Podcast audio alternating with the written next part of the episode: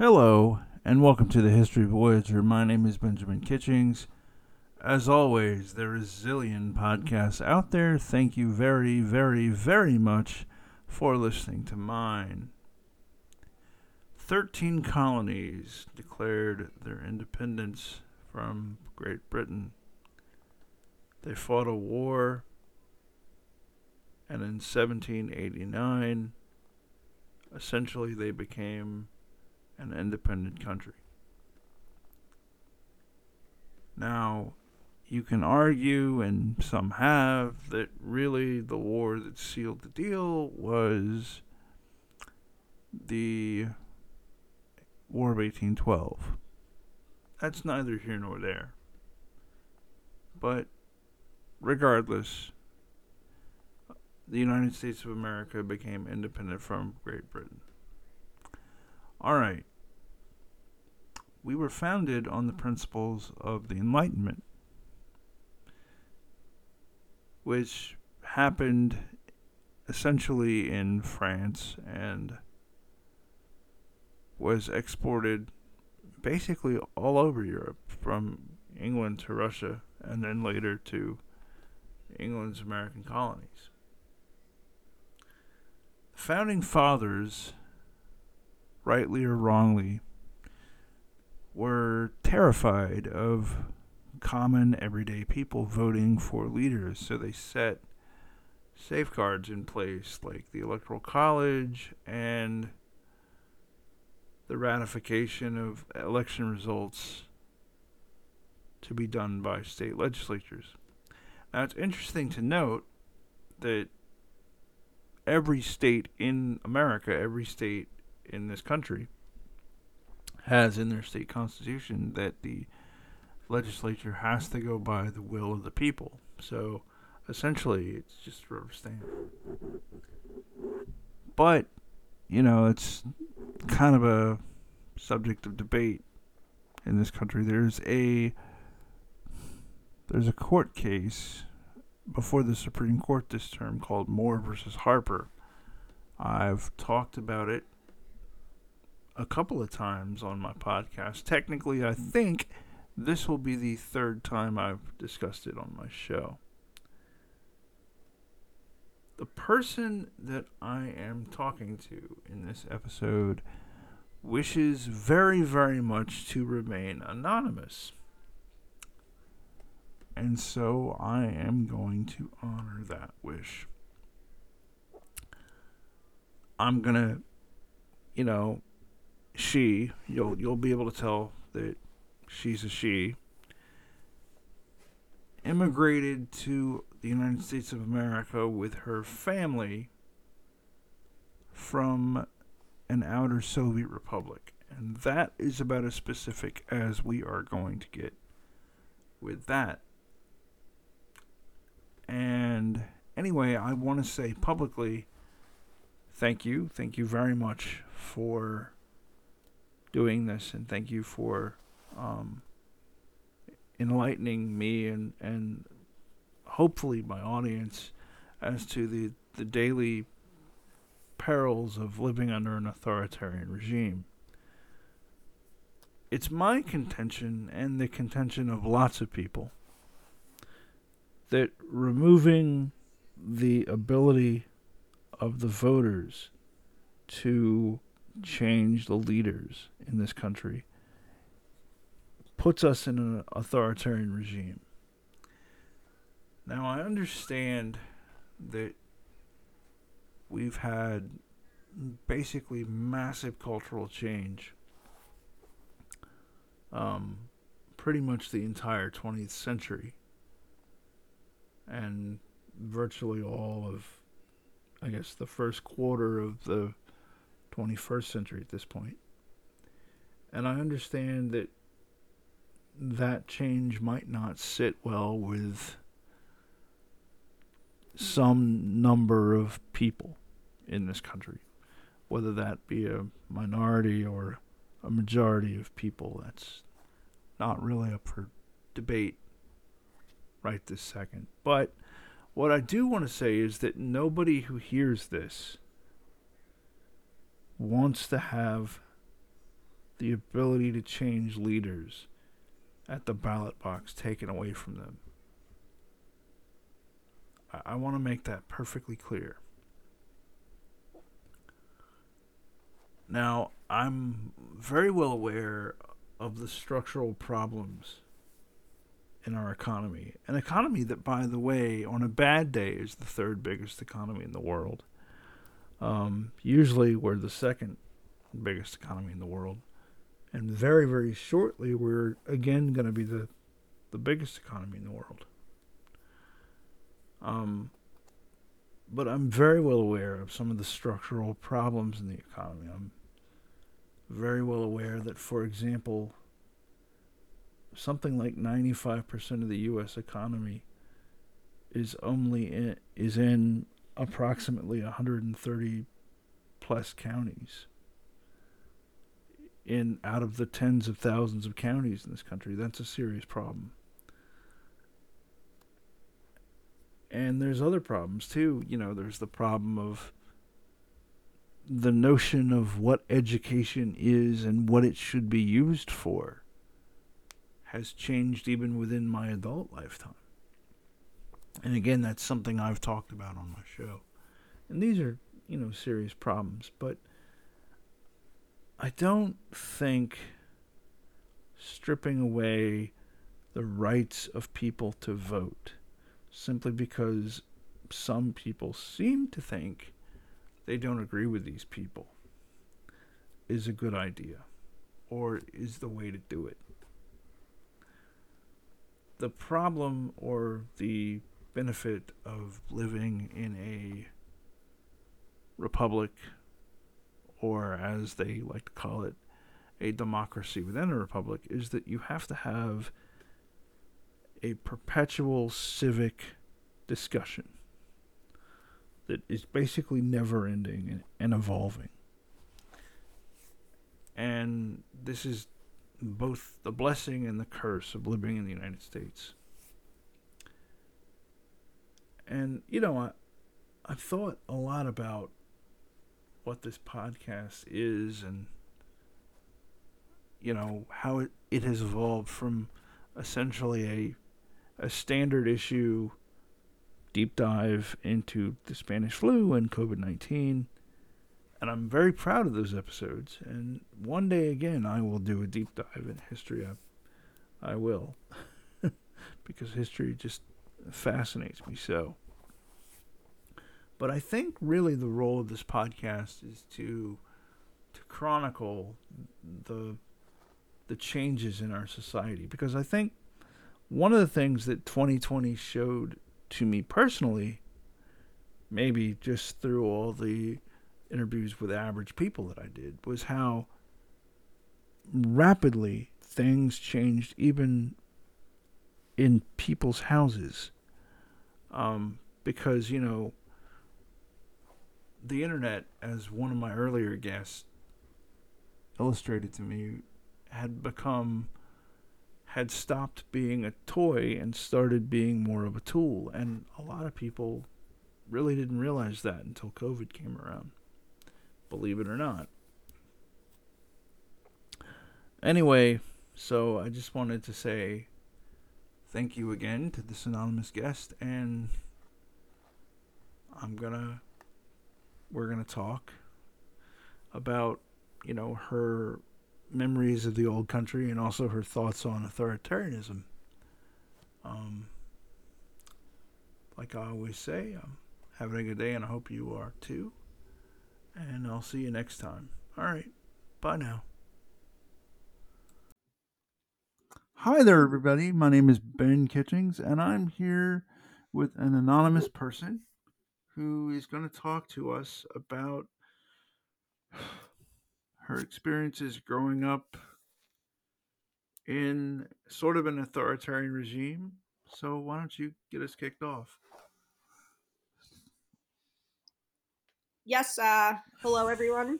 Um, so, as Ben said, uh, I grew up in the Soviet Union in um, one of the satellite states. I'm not from Russia and I experienced a little bit of life um, under communism.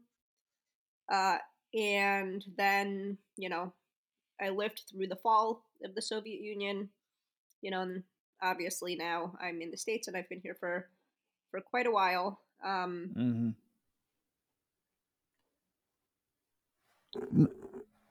Go ahead. I mean oh yeah, no, and uh, so you know, um, yeah, just watching, you know, watching everything that's happening here. You know, we've uh, a lot of changes happening. Um, a lot of the a lot of the things that I thought were in the past, um, you know, in terms of being things that we experienced under the authoritarian regime in the Soviet Union, you know, now we're kind of having some of those same battles here in the U.S. So it's, um, you know, it's, it's definitely an interesting experience. There's a lot of books that are being censored um, across the country, um, and even things like like uh, I'm gonna mispronounce it, but Maus the the Holocaust tale is being censored in some places, and that just feels really strange to me. Do you know what I'm saying? Yeah, and actually, um, you know, one of the things that um, one of the books that they're censoring is um, a, a coding book for girls, uh, teaching them STEM, Mm-hmm. which is uh, interesting. They're, you know, obviously we need um, we need STEM workers, uh, so expanding and recruiting people into the STEM fields, you know, that's great for us economically. Um, but you know now it's being censored because people are complaining that getting girls to do programming is part of a woke agenda. It seems. Um, yeah. So you know, just about this topic, um, you know, what's so one of the things that uh, my dad was like the cool guy growing up, uh, and apparently his thing was uh, he got albums and books um, smuggled uh, from Western sources. So my dad had like Beatles records. Um, he's very well read. Um, he's a big Vonnegut fan. Um, so he, Imagine getting Vonnegut in the Soviet Union. That's insane. yeah, um, and so he, you know, he had access to he had access to all of these uh, things um, that Mhm. were not uh, condoned by the Yeah. authorities. Uh, you know, so the the story is um, this is why my mom, um, this is why my mom fell in love with him and why they got Mm. married is because he had Beatles records and um, Hmm. Western novels. So, I've asked you this before, um, and you were kind enough to tell me uh, every time I've asked. Um, would you mind giving me the analogy of what daily life in the Soviet Union was actually like? Yeah, so um, yeah, and, and like you said, I've talked about this before. Um, you know, so what happened under authoritarianism was um, there were two layers of it. One layer was, um, you know, the dark side, right, which is like your relatives disappearing in the middle of the night Mm-hmm. you know and it's it's um, it's very random and arbitrary um, you know as as you know you know like the big the big Mhm. feature of authoritarianism is that there's no accountability of the forces in power by the people so there's no um, you know there's no repercussions and there's no accountability uh, which makes justice very arbitrary Mm-hmm. um so you know they have to you know if, if the um kgb sends you out to get somebody Mm-hmm. You know and the guy you're going for is at home you know you like get the guy next door because whatever like nobody cares it's all bureaucracy right um, so there's you know there's the dark element of people um, being arbitrarily punished um, so you, you know Mhm. many members of my family were taken in the middle of the night. Uh, and my family is completely apolitical. Um, my my family never served in any political office. Um, you know, my dad is um, my dad's a scientist. Um, Mhm. you know, my mom's family were farmers. Um, just very like not political at all. Mhm. Um, but they members of my family were um, sent to Siberia, or you know, like my um, or you know, shipped from place to place to place. Like my dad grew up uh, in many different places because, um, you know, m- my grandfather kept being punished for, uh, you know, like we're not really sure, you know. So it's very Yeah. arbitrary punishment, and it's, um, you know, the point is to just make everyone terrified. So they, you're not being punished for doing something wrong. You're being punished arbitrarily, Mhm. and the arbitrary punishment is the point because authoritarians need to keep you in a state of terror Mhm. that's how they maintain their power Mhm. uh, so you know there's this random arm of justice or injustice um, you know so that's the kind of terrifying aspect of it Mhm. and um, you know the other piece of it is just the general dysfunctionality of everyday life um. You know, and I'm politically pretty liberal, but I respect, um, you know, I respect how a free market operates. Um, you know, in terms of supply and demand of goods, uh, you know, things um, things work uh, organically, and the market responds to what people needs. Mhm. And uh, if you don't have a free market, um, you know, and people might think that lack of a free market is communism or leftism, and it's not. Uh, the lack of a free market um, happens under authoritarianism. It's illiberalism. It's not, Mhm. and it's a lack of freedom. It's not uh, Democrat or Republican. It's not communist versus whatever fascist. Um, it's a lack of a it's a lack of faith in the liberal project in the small L liberal project. Yes, it's. I mean, it, yeah. it's a lack of freedom. There's Yeah. a lack of, and whether the authoritarian is left leaning or right leaning, uh, there's no freedom in the Mhm. marketplace. Mhm. Mhm. Um, so, um, you know, so what happens? So the example I always use is if you could only shop at Costco. Mhm. There's somebody at Costco making decisions about what they're going to buy, how much they're going to buy, what's the deal that they can get, you know, and Mhm. some of it is, you know, you get great things at Costco, but there's also things that you can't get at Costco, right?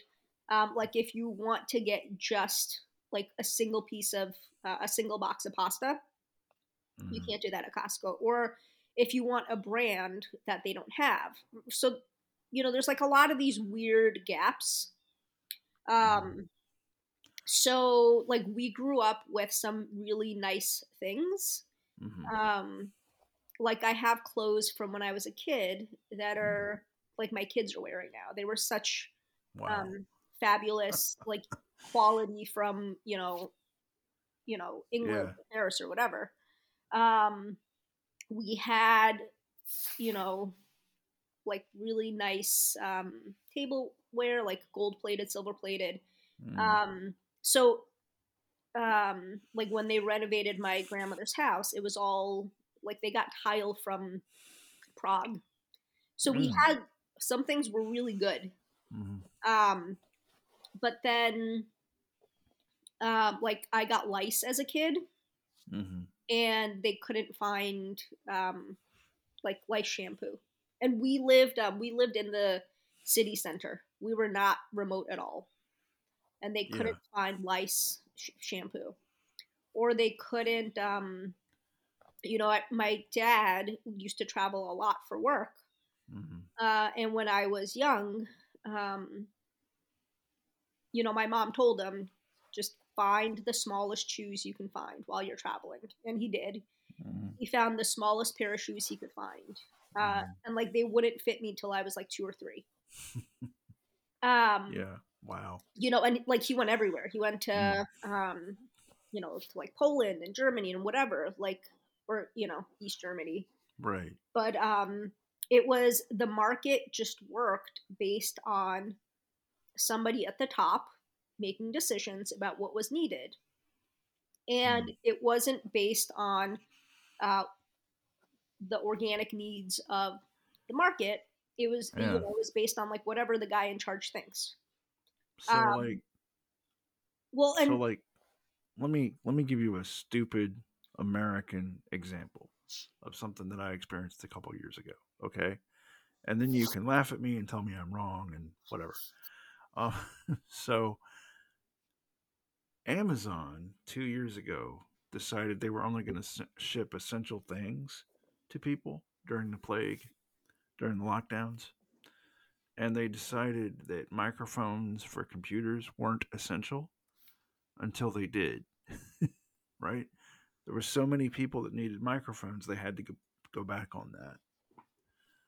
But so, but that's a silly example of what you're talking about because what you're talking about is the state, right? yes, Mm, um, yeah, and you know that's the thing is, um, Mm. like if Costco or if Amazon or whatever decides they're not selling this thing, like you can just you can go to a different place and get it, right?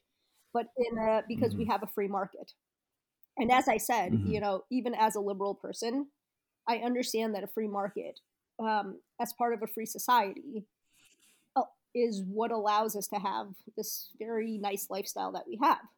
Um, you know, and you know the issue isn't just that it's a controlled market where one or two people are making decisions. The problem is if you don't have accountability, and accountability is elections. Mm-hmm. I agree with that.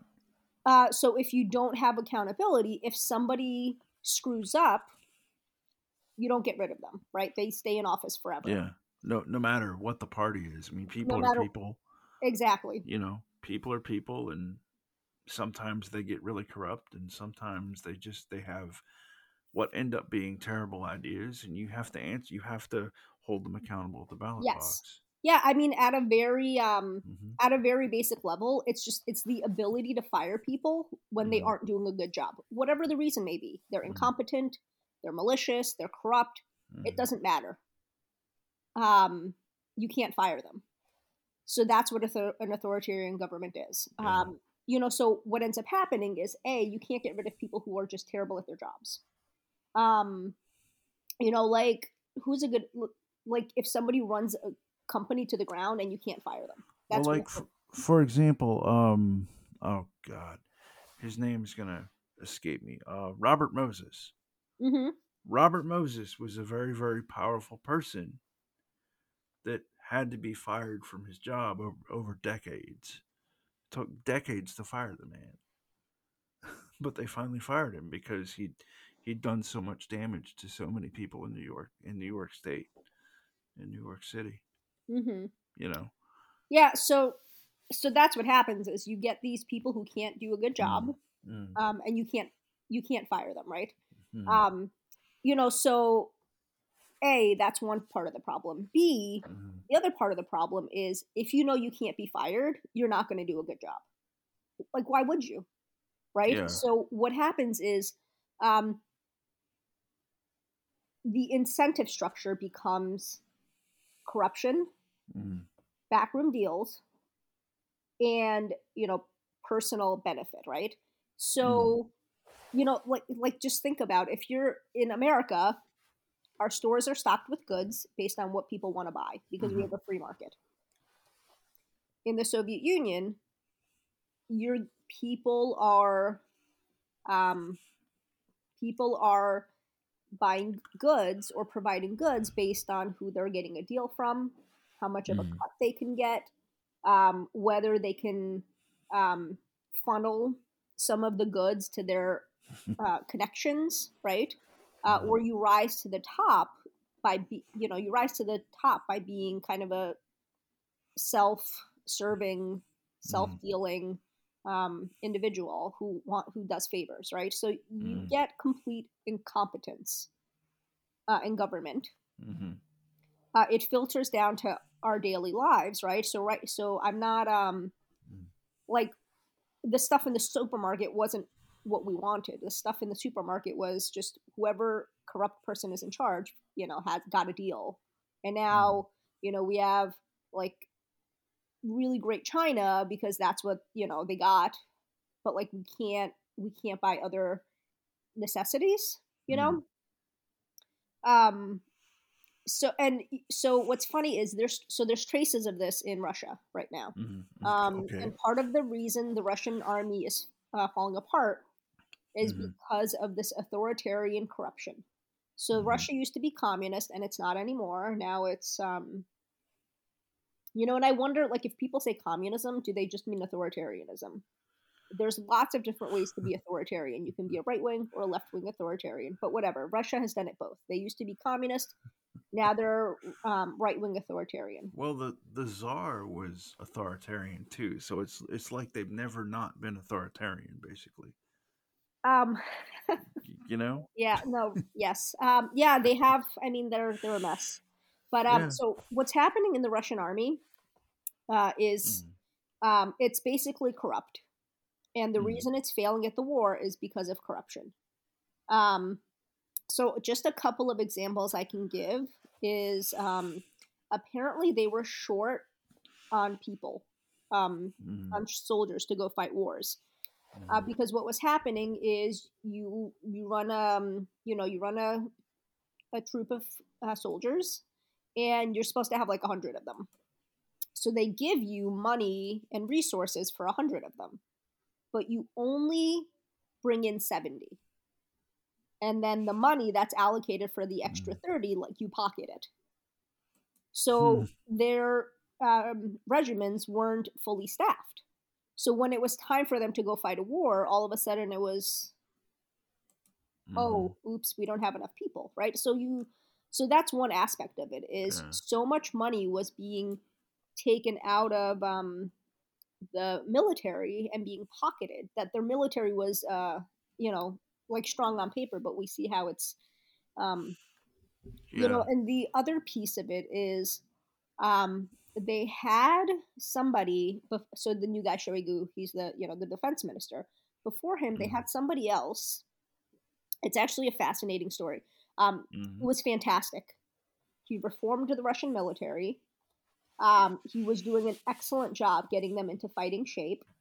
Um, he was and he was kind of a patriotic minded nationalist person who thought, you know, my job is to make the Russian army great.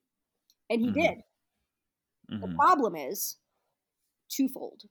First, he was not corrupt enough. Eh, So everybody was mad at him. Uh, people who are in the Russian um, power structure expect kickbacks. Mhm. And they're not getting kickbacks anymore because this guy is using the money for the Russian army to make the Russian army a good fighting force. And they're upset. Mm. They want Mm. their they want their cut. Um, so they're upset that this guy is actually doing a good job with the Russian army instead of doing people favors. Uh, the second thing is he was ethnically Russian, and it's Okay. very dangerous to have an ethnic Russian as the head of the military because it increases the risk of a coup against Putin. Oh, is that because um like the Russian people are famously xenophobic? Yes, so, So, right, yeah. Isn't um, he's not ethnically Russian. He's from one of the um, Eastern Asian places, yeah. Yes. Uh, so the people, Yeah. Russian people, wouldn't um, accept him as president. So he's no threat. So it's okay to have him as the defense minister. Um, Oh, You know, and this gamble. I mean, this gamble has worked. Like, look, look at Putin. The entire country is falling apart, but he's fine. so, you know, what I want people Mm. to understand is this is where lack of accountability leads. The people who end up Mm. in positions of power are corrupt and incompetent. You need to Mhm. be corrupt and you need to be incompetent in order to hold a position of power in an authoritarian regime because uh, there's no accountability to fire you. and you can't pose a threat to um, you can't pose a threat to the guy in charge. What people don't really people who are um, who have grown up in America don't Mhm. understand that our system it is absolutely not perfect. No system run by human beings is ever going to be perfect. But America works. America works in ways other places don't work. Can you give me an example?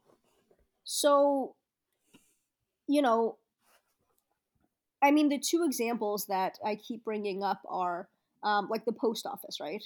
Like you Mhm. put something in the mail for 44 cents and it goes to Hawaii like in five days. Like, that's crazy. Mhm.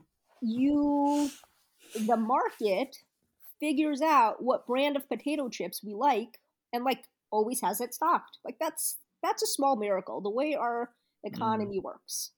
Uh, you know, and the other the other example was, you know, the election, right? Like you would vote, the person you voted for would become mayor, governor, or president.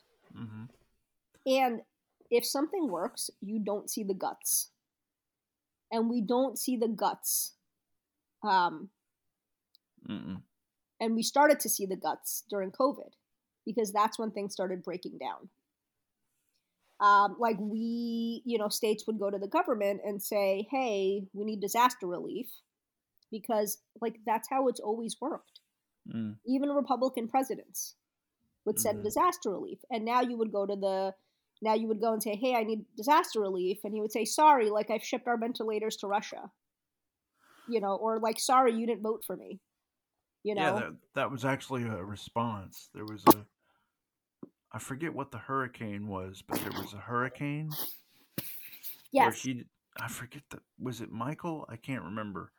Um, that hit, and he didn't give a certain state as much uh, aid as they would have normally gotten, or Right. maybe any aid. Was it Puerto Rico? Was that it? Yeah. remember. Yes. Okay. Yeah.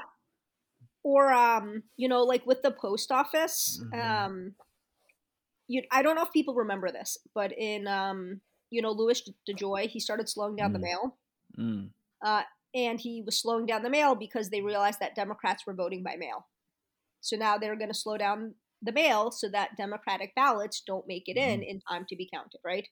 So Louis DeJoy is like trying to rig an election, which whatever. Like if you're apolitical, you don't care, right?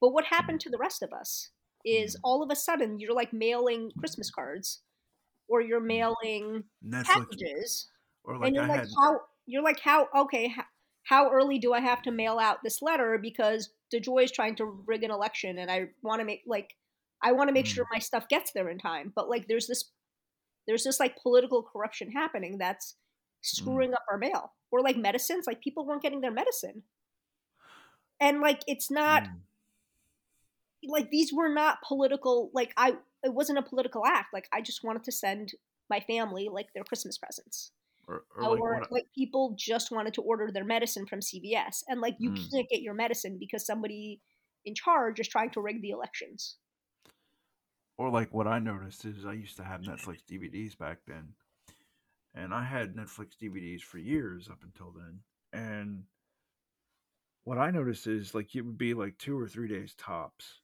before, and then it got to six weeks, and I was like, wow, yes you know, like Jesus.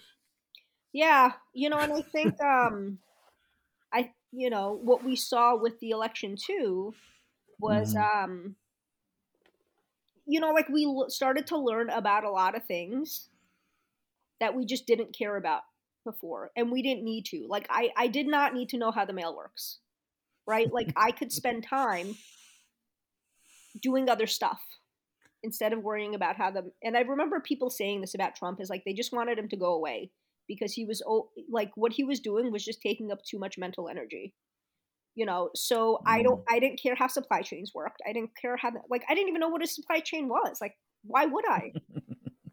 You know but it's the same thing with the certification of the election. I ha- i had no idea that there is this like multi-step process for Mhm. how the winner of an election gets certified because i didn't need to I worked in a normal functioning country where I Mm. could just go about my life.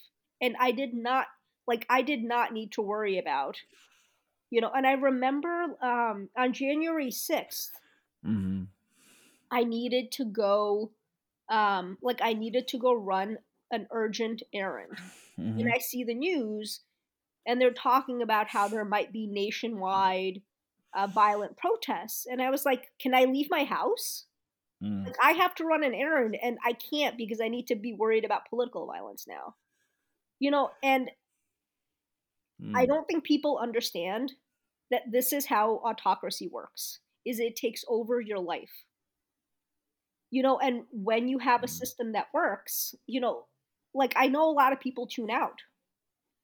But the reason you can tune out is because we live in a functioning democracy.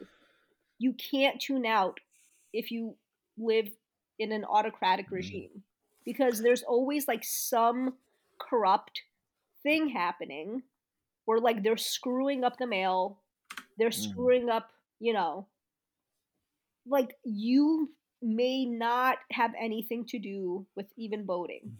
Like Mm. whether you vote or not, like if you know, if traffic is now stalled because of political violence, like you can't you can't tune out anymore and you can't live your life. And that's the stakes. Like the Mm. stakes isn't who's going to be president. The stakes is if there's a flood, like Mm. do, do your roads get repaved?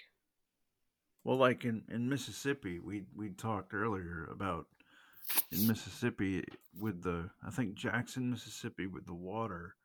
Um, it's becoming apparent that that was a political choice to actually not, um, for the state of Mississippi not to aid Jackson, which is the capital of Mississippi, Mhm. which is so weird to me. Yeah. I mean, But I think you know, I think um, it Yeah. highlights a good.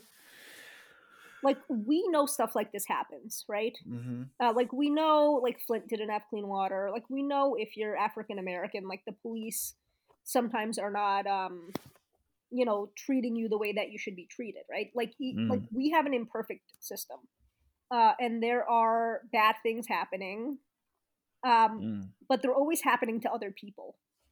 Like they're not happening to like if you are, you know, Yeah. middle class, you know, hardworking, whatever. Like you, you can live on like the right side of the tracks where you don't have to worry about this bad stuff.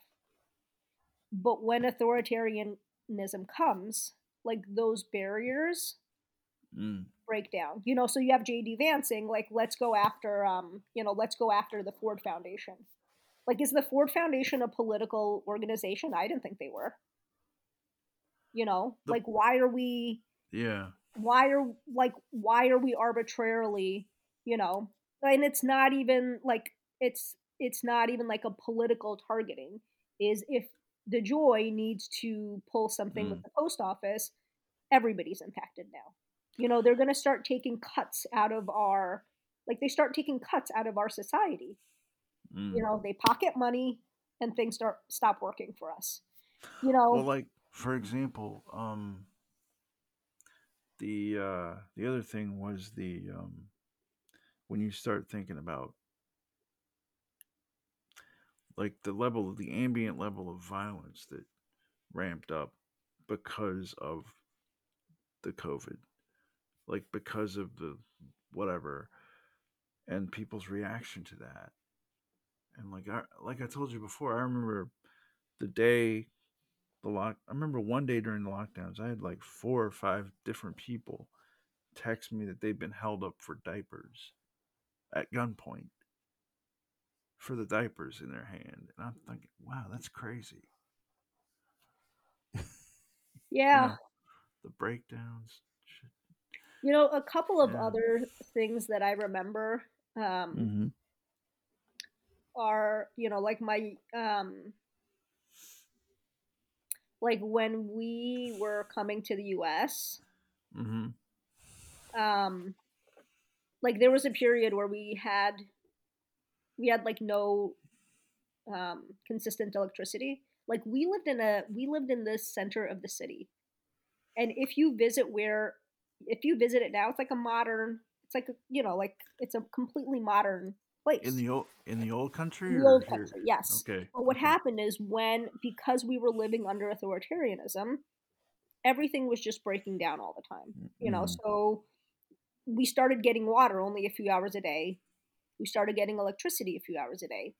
And I remember like we had to get passports to come to the states Mhm. and like we couldn't find anyone to take our pictures because like nobody had electricity. Jesus. You know, and my dad like I said, he was a scientist. Like they were Mhm. running modern science labs, modern research labs, and now like we have no electricity. You know, and like Mm. just the starkness of how things could break down like that. But you know, like if Flint doesn't have water, and then Jackson doesn't have water, you know, and I Mm. think a lot of Americans think they are immune. But once the system starts breaking down, like we Mhm. see that we're not. You know, like the Mm. arbitrary the arbitrariness of it. So, um, you know, so I remember that that we had no the water and electricity became, you know, random. Mhm. Um, you know, and like with food, Mm. um, you know, like my dad would show up with like a two by two foot by two foot block of butter and say like, "Hey, I found butter." You know, we've been looking forever, and now we've got like Mm. a, you know, we've got a two by two block of butter that I found on the black market. So now we have butter, right? Mm. Um, you know, like all of these, like all of a sudden, it was our um, family who lived like in the countryside would like be bringing us food because the system had just completely broken up, broken down. Mm. Um, so, you know, and what's really scary now is I'm Mhm. shifting. uh, So that used to be normal for us, right? Eventually, like it just became normal. Um, You mean the black market became normal, or like the? just society not functioning. Okay. Like you can't find the goods you're looking for. You can't rely on utilities. Um, you know, like the roads don't get paved. You know, and what's scary is um you know, and I think I've told you the story before, which is we went back to visit um a few Oh. years ago. You know, so we, you know, we landed in the old country Mm. and you know, we go to get our passport stamped Mhm. you know, and the guy at the window um, says, "You can't come in. Um, my br- my brother's passport expired like in a few months, and their stamps are good for whatever six months it is." And he says, "Like, sorry, like the length of the stamp uh, is longer than how good your password is is is uh, valid for. Like, we have a problem here." And we're like, "Okay." Mm. you know, oh, like, all right, well what, well, what are we supposed to do? And he's like, well, your passport's going to expire. And we're like, okay, well, I mean, like, we're here, right? We're, what, how do we fix it? Mm. And, you know, like, he keeps saying, like, I, you know, I can't, like, your passports. And we're like, okay, well, we're from the US. Like, we're not going to, like, we're not going to stay here. Like, we're going Mm. back to America, you know, like, we're not illegally immigrating to wherever we are here, right? um like you know just whatever like let us through like we're gonna get on the plane and go home and he's like sorry you know like your passport and we're like i'm like okay like can you t- like like i got nothing for you like w- what the heck can i do right now you know and he kind of like looks at Mm. me or whatever and he's like okay whatever just go. And he like stamp, stamps our passports and sends us off right? Mm. and we're like driving out of the airport and maybe like a- few minutes into you know the car ride i'm like oh my god. Like he expected me to bribe him. Like Uh-huh. the solution to this problem is i was supposed to bribe him. And i think like eventually he was like oh i'm dealing with an american here. You know and he was like this person was born here but they've been in america for too long. Like they have forgotten you know how the Yeah. corruption works. So like like he had to let us go. And i was like you Mm. know like oh like this is how things used to work. Like this is Mm. how the corruption worked. You know and like it makes me think about the us Mhm. like i have never had to bribe anyone to get a passport i have never had to bribe anyone to get my driver's license like you can't like, can you bribe the people at the DMV? Like, of course not. Could Right. I mean, could you even do that? I don't. Well, first of all, why would you do it? Exactly. Like, there is a timeline, and you get your driver's license in that timeline. Yeah. so what's what's gotten scary now is you, you know we're Mm. seeing like we started to see that system break down and like you got ventilators based on if the president liked you or not And what was so crazy to me is like you could actually so like cuz I dealt with this because of my podcast on COVID, my episodes on COVID and stuff and stuff. So Bill Clinton uh started the stockpile, right? And George Bush, George Bush, George W. Bush, he was very interested in communicable diseases. So he amplified it, right? Okay. But so people knew that. And people knew what the stockpile was for. And but you had people no, they're for the president to dole out as he sees fit. You know, whatever. no i Yeah. agree things Yeah. went from being like with the classified records hmm right now like those classified records belong to the US government. They belong to us. Like that is something that the American people own. Our nuclear secrets belong to our to America. Hmm they don't belong to one person just like that stock like that just like the stockpile. Just like the money for the Mm. army like you don't pocket that money like that money is supposed to go towards building a military hmm so you know these like parallels that we are seeing like Yeah. they're not great No, they're not. And I think, I mean, I could see where somebody like you would be would be really attuned to that, like really hyper attuned to just any little amount of that. Um, what were some of the clues that you lived in America and not in the old country when you were maybe here, first here? Um, you know, now looking back, um, like when we moved here, um, you know that it like it illuminates a little bit more. Um, so we came Mhm. here. Uh, I went to a school where like all we did for like a few months, where like all we did was like art projects and playing, you know, and then like I went to normal school, and like Art projects and what did you say? like we used to play, play and do art.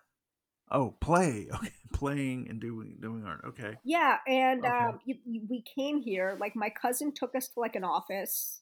Mm, They, you know, like made sure we were all up to date with our medical records. They enrolled us in school. They like, si- you know, so we came and we came here and like I don't know, maybe like a week later, I'm in a school, you know, mm, and you know, like looking back now, I'm like, oh, they put me into a language immersion program, and then I went Mhm. to school, you know, and then like I went to college, and then like I have a job, you know, like that was mhm. you know, like all we had to do was just like go put our names down, you know, and the process Mm. worked. So, um, you know, and obviously, um, like I don't have to like if my kid's sick, like I don't have to worry about where I'm getting, you know, where I'm getting medicine from, or like if my kid gets lice, like I can go to like five different pharmacies to get the shit, you know, lice medicine. Mm. Yeah, I mean it's it's available. You can get lice medicine, or you know, and I've certainly had uh, like I I forget if I how I heard this because I talked to so many people, but there's a story about a guy that had a heart attack and he was right like his house was within sight of a hospital, but his hosp but that hospital was not on his plan, so they took him to a different or no, they took him to that hospital but it, because it was out of his network, you know, hilarity ensued with the insurance company. Um, but that's different from the government.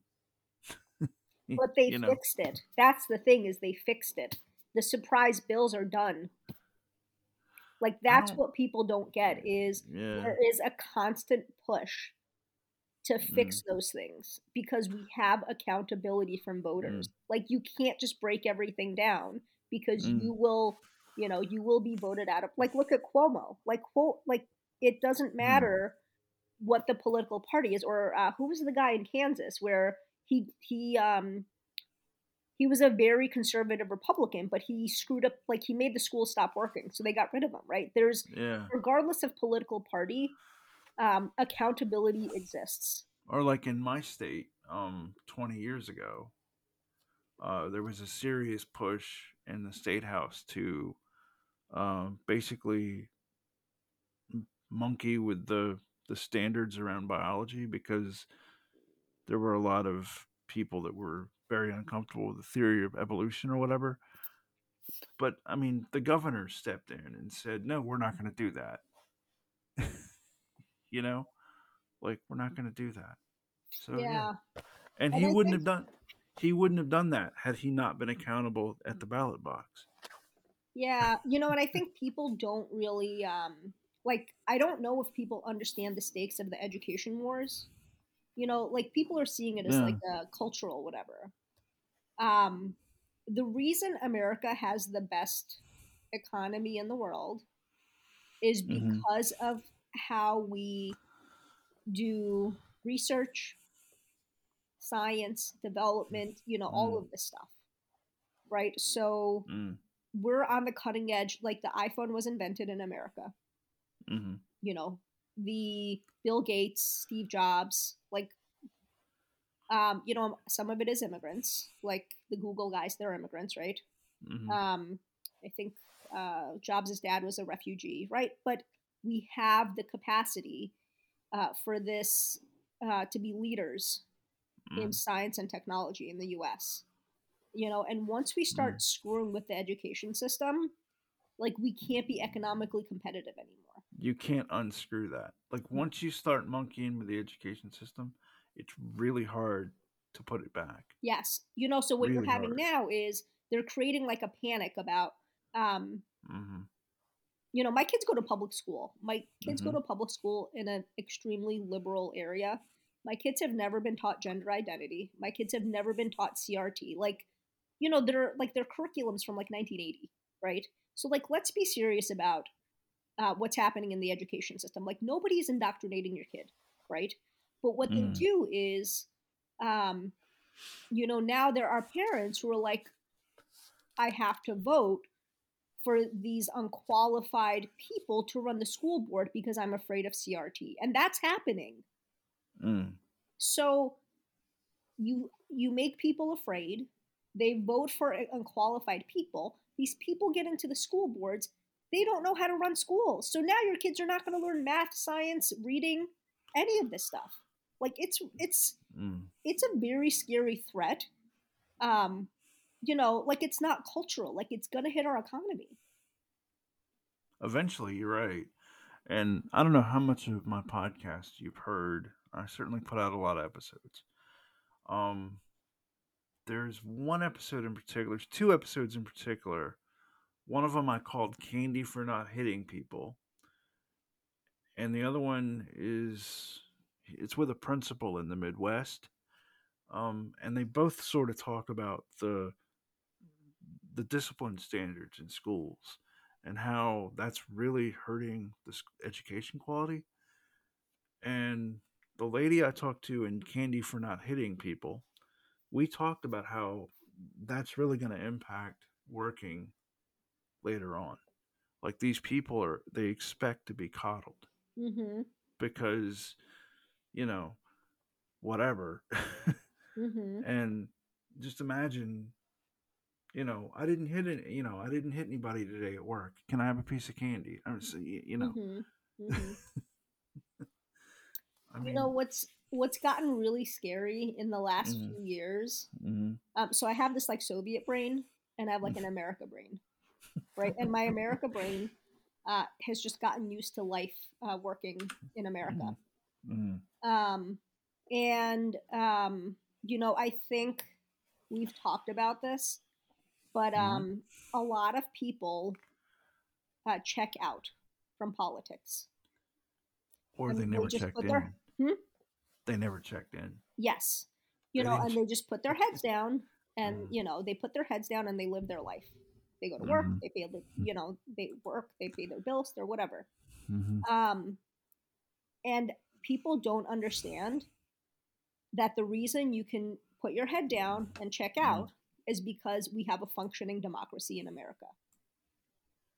So, Mhm. like the example of um, Joe Arpaio in Mm, Arizona, right? Like you put your head down mm, and you're doing your job, and all of a sudden, like you look too brown, so they they want to see your papers to make sure you're here legally mhm, or you know like you put your head down and you're running your small business and you go to mail people invoices and now like the invoices aren't going through because uh you know like this guy is ruining the post office right?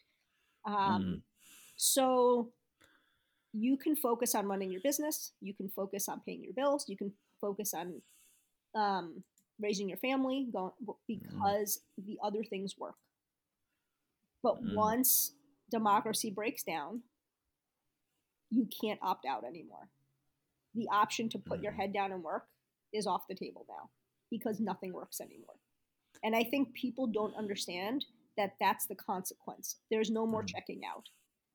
So unless we preserve this democratic free system that we have mm, checking out and living your life doesn't exist as an option anymore. And that should scare everybody. So mm, you know so what i'm saying about the soviet brain thing is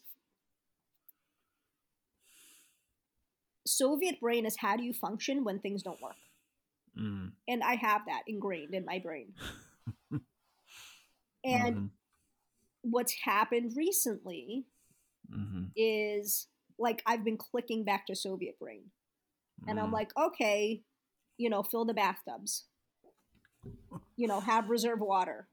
Do you dry want goods. do like you want to tell me that story about I mean us them?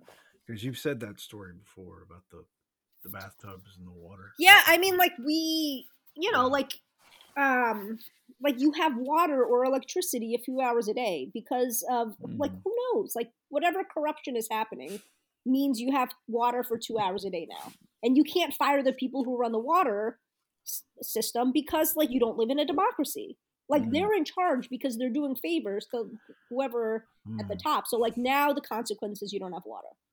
So like when we have issues with water here, I'm like, okay, I know how to deal with this. Like you fill up your bathtubs. You know, you fill up every bottle for you know potable water, uh, and this is how you make it through your day without water, mhm. right? Or, um, you know, But what was the thing? Do you want to tell the, the folks what the thing was that made you joke, hey, we need to fill up our bathtub? oh, I don't remember. Oh. I mean, I don't know if it was um, was it? sto- Okay. yeah, I don't remember. I think it was the something around the January 6th thing. Or was it the Sandy thing? yes. That no, was it was? Sandy. Okay. It was Sandy. Yeah. Yeah, and I um Yeah. my husband's an American, Mhm. you know, so I was like, you know, so he's like, "Oh no, we have no water." And I'm like, "Okay, no, it's okay." Like fill up the bathtubs, fill up containers, like you have drinking water, you have bathroom water, like we're good. Like this is how much like I know this is how much water you need to like make it through a few days of no running water. Wow. um, or the same with food. So you're like, how do Mm. I how do I survive without electricity? You know, without and you're like, okay, well, pasta and beans. No, you need water and you need heat to make pasta and beans. Hmm. So. What are the foods that you need if like you lose your utilities, right? You know, so na- sardines and peanut butter. or you know, like if we like if we don't deal with um like all these crazy storms that we're having and Mm. like you know like i don't know if people know this but the reason food prices are high is because ukraine is one of the world's largest producers of food so because putin uh, who can't be held accountable by the people in russia because there's no democracy Mm. there um, because he decided he needs to take over ukraine now we have a food crisis right Hmm. so they're Hmm. only able to ship. uh, Ukraine is one of the is po- I think possibly the world's largest exporter of grains. So that's causing food prices to go up. But think beyond prices. Like they're only able to get out, I think, like twenty five percent of what they're producing. Like it's not good. So what Yeah. happens if we tip over from food costs more money to we don't have food anymore? I mean, is it out of the Hmm. realm of possibility? I don't know. Well, I'm not I trying to be an alarmist. I, I No, want I- to, you I know, like get I want to make that clear. Like we are, like we have the tools that we need to preserve our functioning society, and that's what I pe- want people Mm-hmm. to understand. We, despite all of the rattling, like we have a functioning society. What we need to do is make sure we keep that functioning society alive. There are forces trying to break Mm. down our democracy, and we can't let them win. Mhm. Because at that point, that's when I start getting into like, okay, how much, how much, uh, like excess goods do I need in the house? Because like, if we start getting these crazy storms, or if there's more wars, like what happens to our food supply? Like that is something I don't know if people have ever had to think about. You know, in the U.S. Well, I mean, you know, in the Depression or World War II or, um, but you're right. I mean, the people that had to think about that are dead, mostly. I know? mean, which is why, you know, it's interesting. Biden's got um, interestingly high approval among older voters, and I think it's because a lot of them are Depression era voters. Like they haven't forgotten what catastrophe looks like, and I think when they saw Trump, they thought there's something wrong here, and it's not good, and it's going to rattle our system. I think they remembered. So, do you want to talk about Moore versus Harper? I've brought that up a few times on my show. But essentially, it's the rogue legislature doctrine, and if they go all the way on it, it's going to take a, it's going to take the, essentially the ballot out of the hands of the people. Which, I mean, to me, I mean, we have the second or third biggest economy in the world. Um, which I mean, that's only going to increase. And I don't think you can have an economy of this size in the Middle Ages. I, I just don't, politically speaking. Maybe I'm just an optimist, an American. But uh, what do you think about Moore?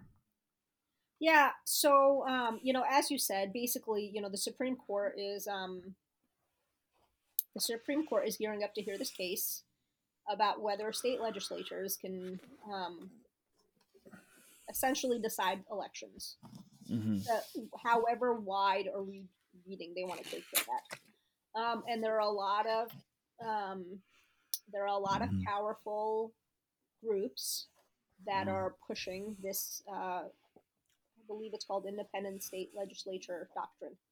Um, Mm-hmm. and you know the reason it's worrying is because a lot of state legistra- legislatures are um, gerrymandered uh, excessively.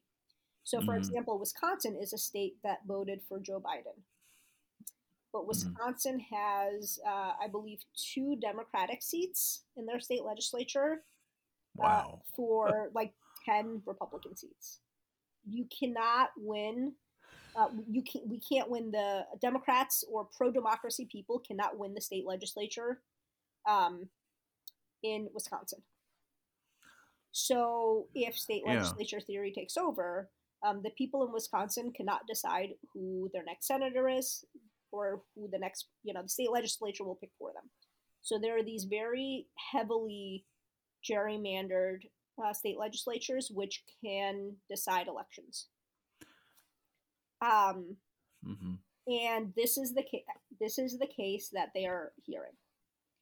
Mm-hmm. Um, if you pay attention to um, what the Supreme Court justices are saying, mm-hmm. you know they keep talking about um, like Roberts. He was saying, Mhm. well, why should public opinion have um, sway on what the Supreme Court decides? Which is like like that can be scary depending on how you're interpreting it, right? Mm-hmm. Like government should not be uh, free of public accountability. Like that's a scary thing to consider. Mm.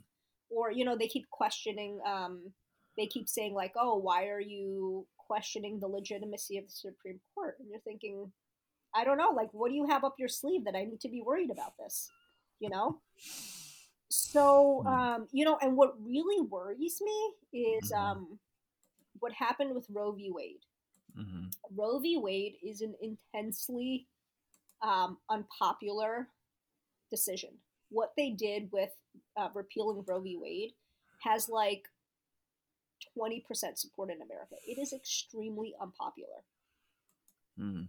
Uh, abortion rights generally had strong majority support in America. Right. Mhm.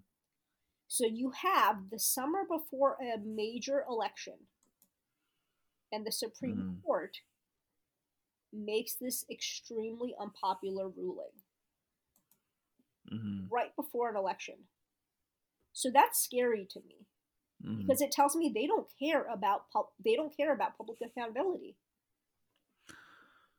And that Well, yeah, that that part is scary, and there's the other part of I could be wrong. That maybe maybe these people, maybe these nine justices, haven't gamed this out in their mind, as they obviously didn't game out the fallout from Dobbs. You know, the medical abortions or the whatever. They didn't game that out. You can't tell me they did. yeah. right. no, but but I think this is where we Yeah. come back to what you were saying is like can you fit the world's largest economy in a medieval form of government? And the answer to that question is probably not. The problem is do the nine people sitting on the Supreme Court know that? Or do they care? Is Or the do other they question. care? Or you know, um, because if they don't you know like it's Yeah. not a it's not a question of um hmm, where does this end the Yeah. problem is how much instability you're going to be introducing to our system if you try to put right. you know like we're And- a big diverse um country hmm diverse Mhm. in you know race uh, religion, thought. I like we are not a homogenous. So like Hungary, you know, Hungary is Mm. a generally homogenous country. So Orban's got a pretty easy time Mm. authoritarian, and even Russia, like Putin's got a pretty easy time being authoritarian in Russia. But that's not America, Mm-mm. you know. And you might think, you know, that is insurance against the worst, and it's not. It's a recipe for violence. Mm. It's a recipe for chaos. You know, like what do you think happens if um, you can't have a you know they come out and you can't have abortions anymore. Um, you can't, um, you know, now now you've lost your right to vote. Like Mm. you know w- what happens? Like we either we, we're Mm. either plunged into crisis, we're plunged into um, terrorism, you know, political terrorism. I mean, like we're seeing it now. They're attacking the FBI. They're attacking federal law enforcement, right? Mm. Um, like we saw what happened on January 6th. Like this political Mm. instability is not good for the country, and that's why, like Liz Cheney Got it. is on the. she agrees with Joe Biden on zero things, except the importance of democracy, and she gets it. Mm. You know, like Mm. Kinzinger gets it. The threat Mhm. to our system is greater than the political, like, you know, Yeah. when we've got terrorism, like, who cares about your tax rates? And I think there's a bit of, um, you know, I wouldn't call it like optimism Yeah. or naivety on your part. I just think like things have worked so well here for so long. Mm. It's a shock to the system. Well, I've also never lived really in an authoritarian system, so I don't know. I mean, that was that's one of the reasons I wanted to talk to you so much is because you have a perspective. First of all, you have an excellent command of the English language, and second, you actually lived in an authoritarian system, so you can tell me and my listeners what this is like in a way that somebody else couldn't. Yeah, you know, I just think like take what happened. Mhm. COVID was an externally caused crisis. and these things happen.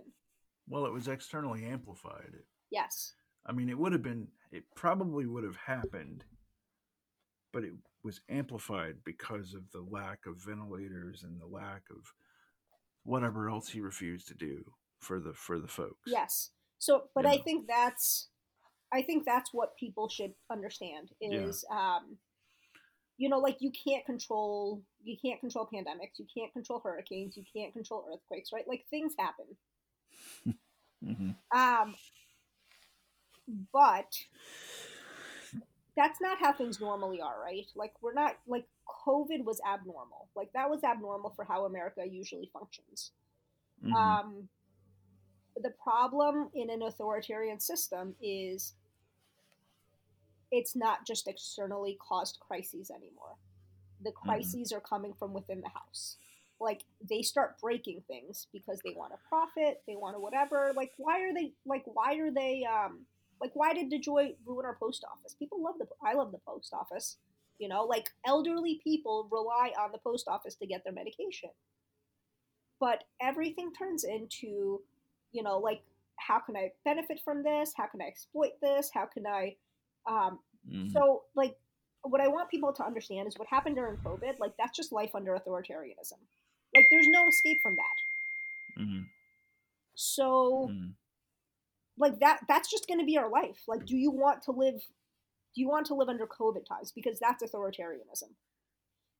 And you know, it's just chaos. Like people think about like you know what you know like what this political party did or what that political party did but it's the chaos it's the lack of leadership Mm. it's the lack of organization and it's the chaos so Let me. It- I think. i think i just want to get this point through because the Mm-hmm. problem is they cause problems they cause chaos and they fail to lead and that's what makes it crisis nonstop like we are back to normal like my kids are back to Mm. school like i can find toilet paper but Yeah. you know that's like if if we fall into authoritarianism it's going to be you know chaos amplified Let me ask you a question. Um, I got a glimpse of the future that this past couple days. Okay, I went to a, a town north of me um, that has experienced mind bending growth, absolute mind bending growth in the within three year periods, within a three year period. Okay. Um, and what I mean by the future is like you can look at these people and they're young people, they're young families, and they're moving into this town. And the reason they move there is because it's one of the cheapest places you can go to get a house with fast internet. Um, and there's a lot of teleworkers there, a whole lot. And the thought that occurred to me was this is going to be majorly this is going to change our politics. So, how do you think um, having a town full of teleworkers would change the politics of the country? um you know it's going to be interesting because we're so um like we're starting to become politically stratified too you know Mm-hmm. um Mm-hmm. so i think this is a good thing you know i think um i think america needs to be less segregated Mm-hmm. um like we're all in our silos Mm-hmm. and i don't remember us being in our own silos um That's true. you know um you know and i remember like maybe like it happened at one point where i was uh, i was hanging out with somebody who's not from the usual social circle that i'm in. And i was like Mhm. i'm really struggling to you know so we talked about our kids but i was like i'm really struggling on like what to like we don't watch the same shows. Right now like now you can't even watch the same sports because like some sports are okay for conservatives but like other sports are not okay for conservatives. And i've seen this happening at like family functions Mhm. where um like one person will be watching basketball and the other person will be like, no, you can't watch basketball because of, I don't know, like, I don't, whatever, yeah. you yeah. know, you know, so, um, you know, now, like, if you're a suburban mom, like, you only watch murder mysteries or something, you know, like, we're, you know, like, I think streaming has made this worse. Like, we're not watching the same anything. We can't watch mm-hmm. the same sports. Like, so I think, um, I think this is good. I think it's good if people start moving around a little bit, um, mm-hmm. because mm-hmm. um, you can't have like all the liberals live in, um, you know, like coastal places, coastal places, and all the conservatives places, live in. Iowa. Like that's not it's not yeah. good. Um, like we need to we need to mingle more. Yeah. Oh, I agree. I, I agree that it's good, but you know, it'll take because it's taking that city even past now to catch up to it. Um, but yeah, it's it was fascinating to see.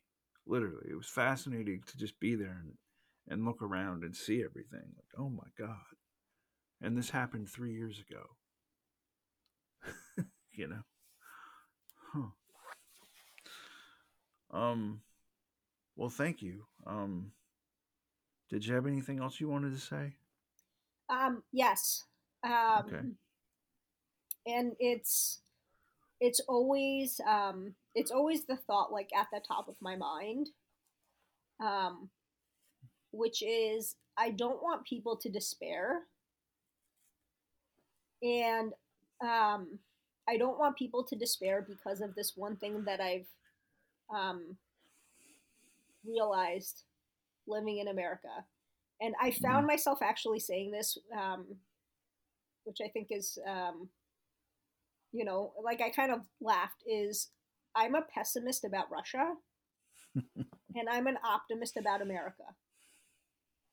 Uh, like when you're thinking of what's going to happen in Russia, it is probably like it will always be the worst case scenario. Like I mm-hmm. don't think he's gonna use nuclear weapons just out of self preservation. Like it's just you know it's he's a very cynical guy, so he's not going to use nukes. But short of using nuclear weapons, like it will always be the worst possible outcome. Like if he's deposed, somebody worse will replace him. That's just that's just how I've come to think mm-hmm. of that part of the world. When it comes mm-hmm. to America, I have always um, been an eternal optimist about America. Um, what do you, what do you think America has that makes you optimistic?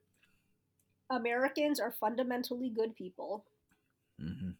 They are fundamentally decent people. They are. America's problem is we don't pay attention. People don't mm. want these bad things. They're just tired. They're exhausted from this pandemic.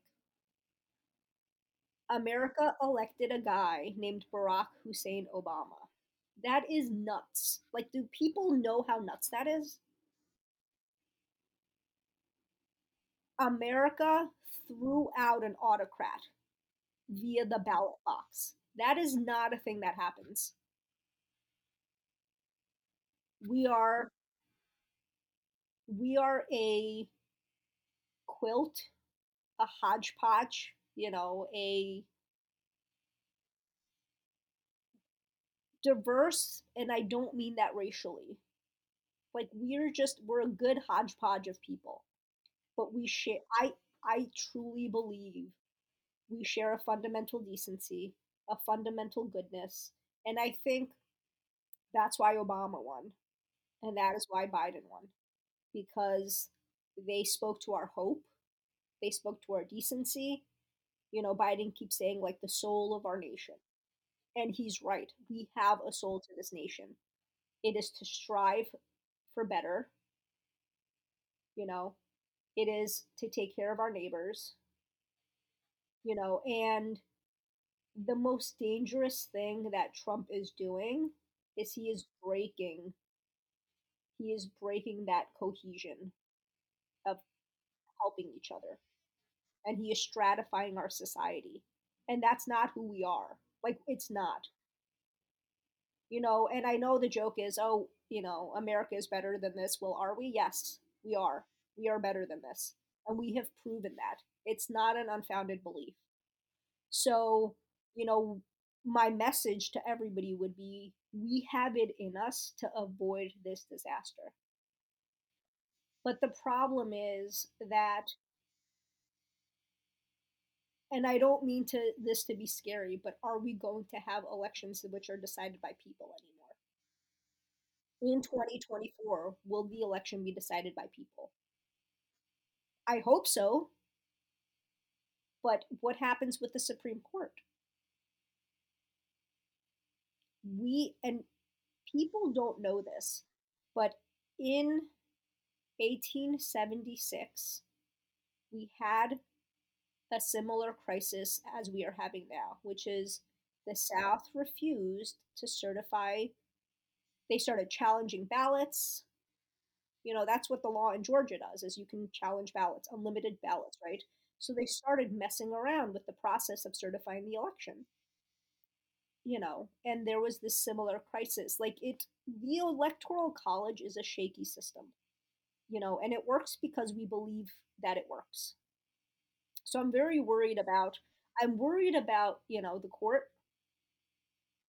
I'm not worried about our people. Like we need to pay attention. And if we pay attention, we're going to be okay. And I want to be proud of us because, you know, we're America is an extremely special place. And I don't think anybody loves this country more than immigrants do because we see it. We see what a remarkable place that is. So we need to keep it alive. yeah, we need to we need to make sure we keep the system alive.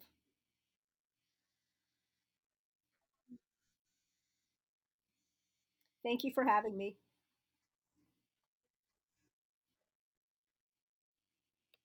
She certainly has given me a lot to think about. And like I said in the episode, we've talked before, but this was the first time it actually came together as something that could be released. And I just want to say thank you one more time. And um, like I say every time, I'm having a great day, and I hope you are too. And um, thanks a bunch, and I'll see you later. Bye bye.